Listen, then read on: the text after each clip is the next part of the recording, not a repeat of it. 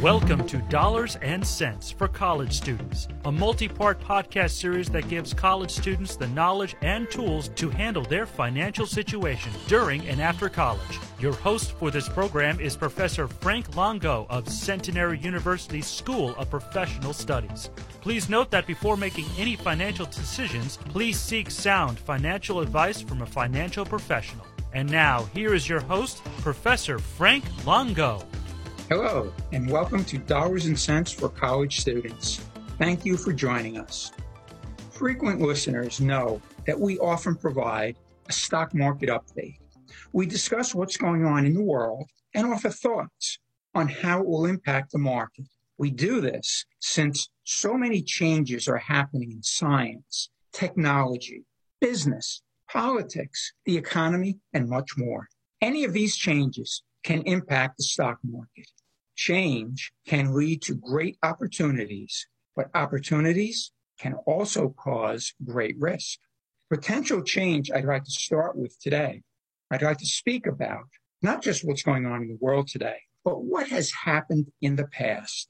It's what is reported to have happened in the past. That is, the month of October brings substantial declines, if not crashes, to the market. Investors cite the stock market crash of 1929. That occurred specifically on October 29, 1929. It was Black Monday, day when the market fell a huge 22%. That occurred specifically on October 19, 1987. It was the bank panic of 1907. That occurred throughout the month of October in 1907. Each of these days left indelible scars on the market. The events of those days, along with several others that were not quite as significant, led to what is known as the October effect.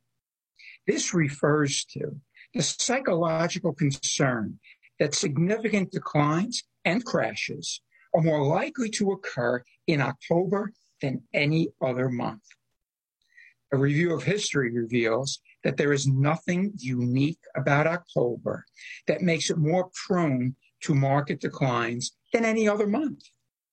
It has had a number of noteworthy bad days, but an argument can be made that September historically has had more bad days than October. In September of 2001, after 9 11, and September of 2008, as the financial crisis hit, stock market declines were greater than the significant declines that have occurred in most Octobers.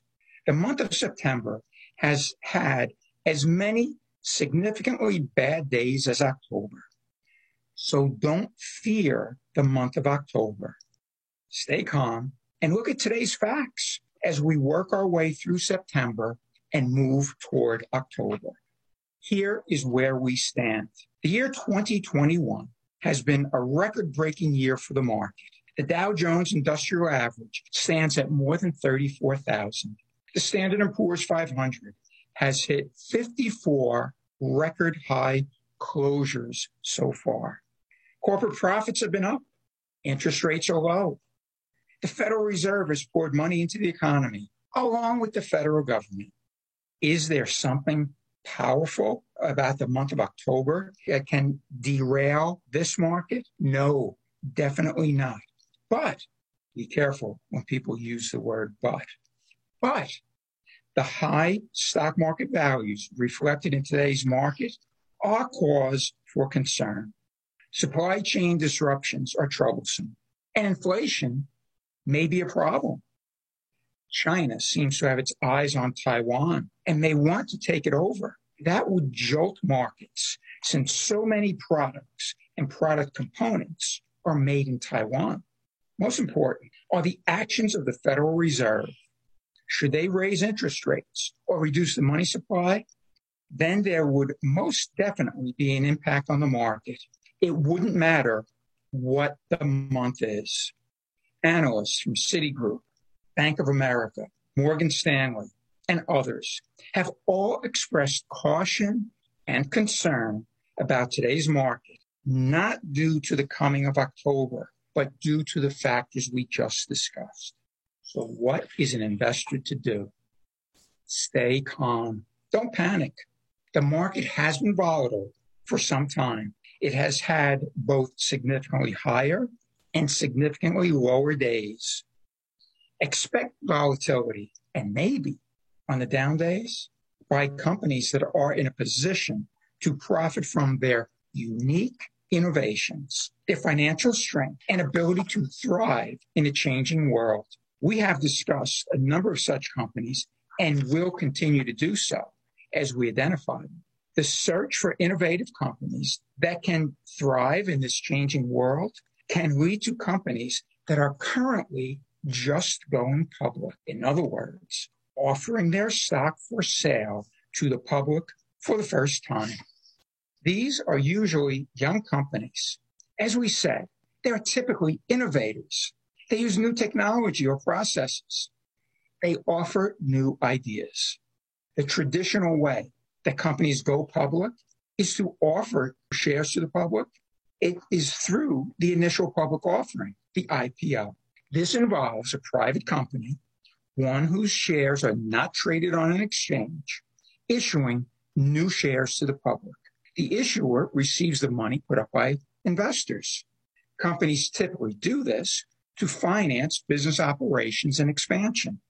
That was part of the reason Facebook went public. It financed expansion into Europe. The IPO also gives private investors a market to sell their shares if they desire to do so. It provides liquidity, which can add to a stock's value. Now for the downside. IPOs can be very volatile.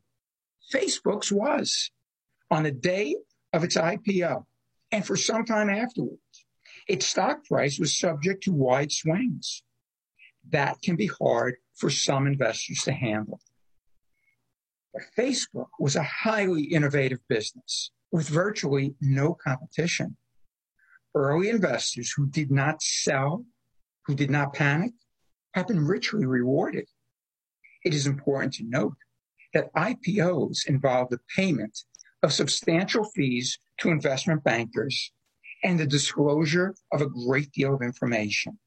The investment bankers perform a variety of significant services, including getting their rich clients to commit to making significant investments in a new company.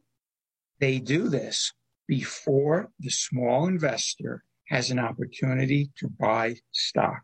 In other words, the large investors typically get in early and at lower prices. Another way to go public, a relatively new one, is through the use of a special acquisition company, a SPAC. We have discussed these in recent shows, but we have an update. The use and enthusiasm for SPACs has faded. In August, five SPACs were brought to the public and only one in September. This compares to 141 in February when it reached the peak. Part of the problem is that SPACs have had difficulty identifying private companies who are willing to use this vehicle to go public. So there don't appear to be too many new opportunities in this area. But if there are, if there are further significant developments, we will let you know. Another way to go public is through the direct listing. This involves a private company that offers its shares directly to the public. This vehicle also uses investment bankers, but to a much smaller degree. Fewer services are performed, and accordingly, fees are significantly lower. It's cheaper. The investment bankers' rich clients, they don't get early access to stocks coming to the market through a direct listing. All investors, large and small, have the same access and pay the same market prices to buy the stock. There's another significant difference between the direct listing and the IPO.